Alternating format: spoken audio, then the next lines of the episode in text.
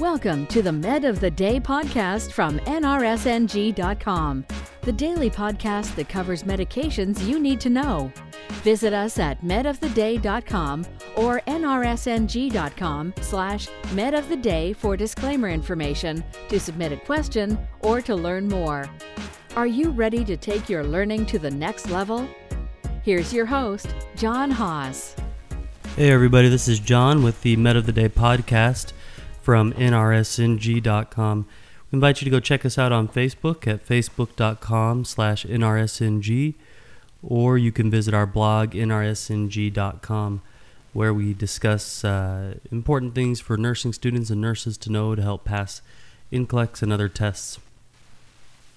Today is going to be just a little bit different than our regular Med of the Day podcast.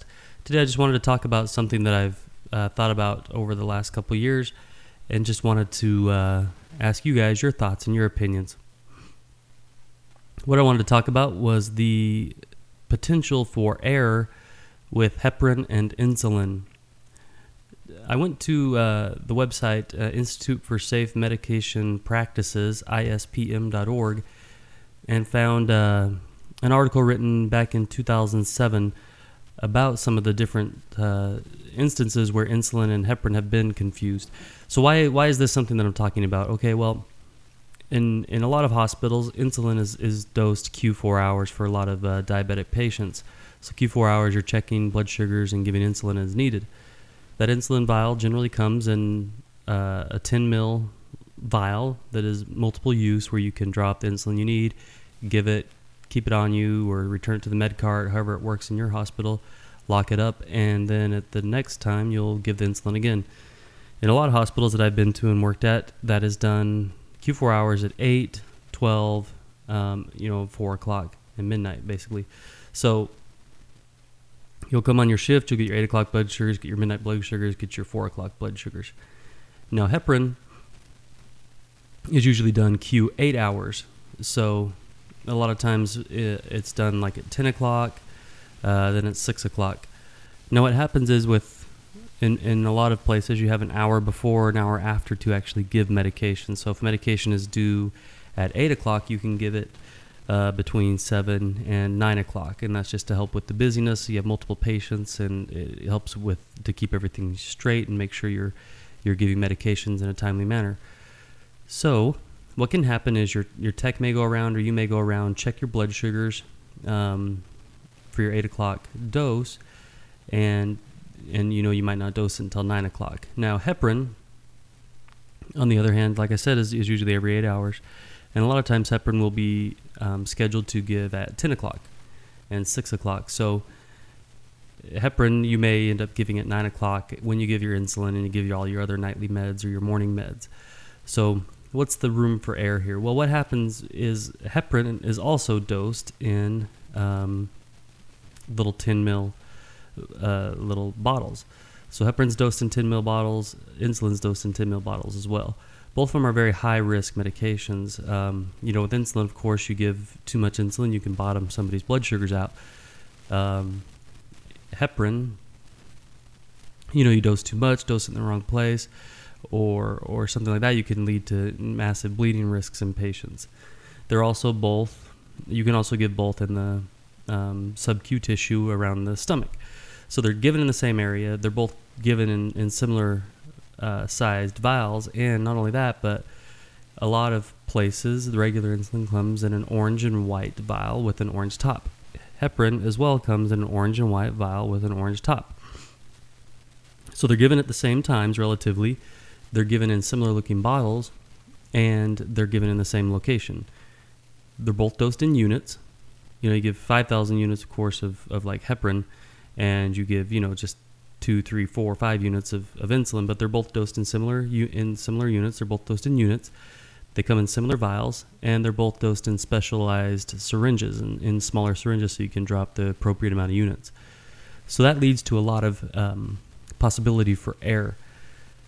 Now like i said i went to this uh, website institute for safe medication practices and just to see if there were any instances where heparin and insulin actually have been confused. And I want to read to you some of the um, errors that have occurred with insulin and heparin confusion. Okay, this is reading directly from this website. Two patients, neither of whom were diabetic, died after being injected with insulin instead of heparin during a vascular catheter flush procedure. Okay. Another one. A nurse flushed a patient's central line catheter with insulin instead of heparin. Another one. A nurse erroneously transcribed a verbal order to resume an insulin drip as resume heparin drip. Another one, a pharmacist entered an order for a heparin 500 units into a computer as regular insulin 500 units. Holy crap. Could you imagine 500 units of insulin if a nurse had given that? What could have happened?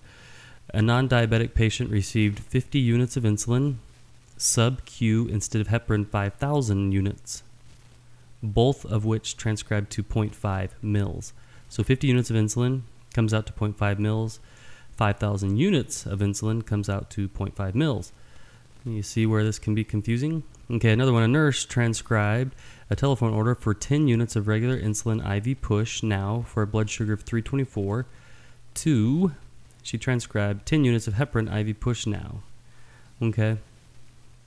Another incident occurred. I'll just read this one quickly. Uh, this happened in a neonatal ICU. So, blood glucose level of 17 was reported on a premature baby in the NICU, six hours after a TPN infusion had been started.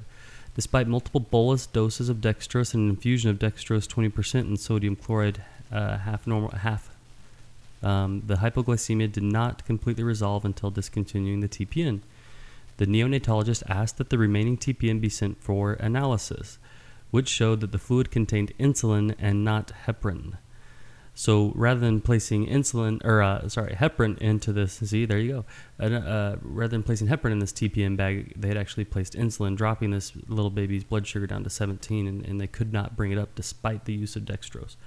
Okay, so there's clearly error that's happening here with these similar vials, similar units, um, similar dosing pl- uh, locations, and everything. And I can tell you that in my hospital, I can't confirm what has happened in some of these code situations, but we've definitely had um, rapid response calls and even code calls and gone to the place, checked the patient's blood sugar, and it's as low as 20, it's as low as 15 um, shortly after, you know, 9, 10 o'clock. So I'm not sure, I can't confirm that this has happened, but uh, possibly these patients are getting far too much insulin. You'll, you'll see their you know their eight o'clock blood sugars. As you go back and look at the chart of these patients, their eight o'clock blood sugars is two thirty.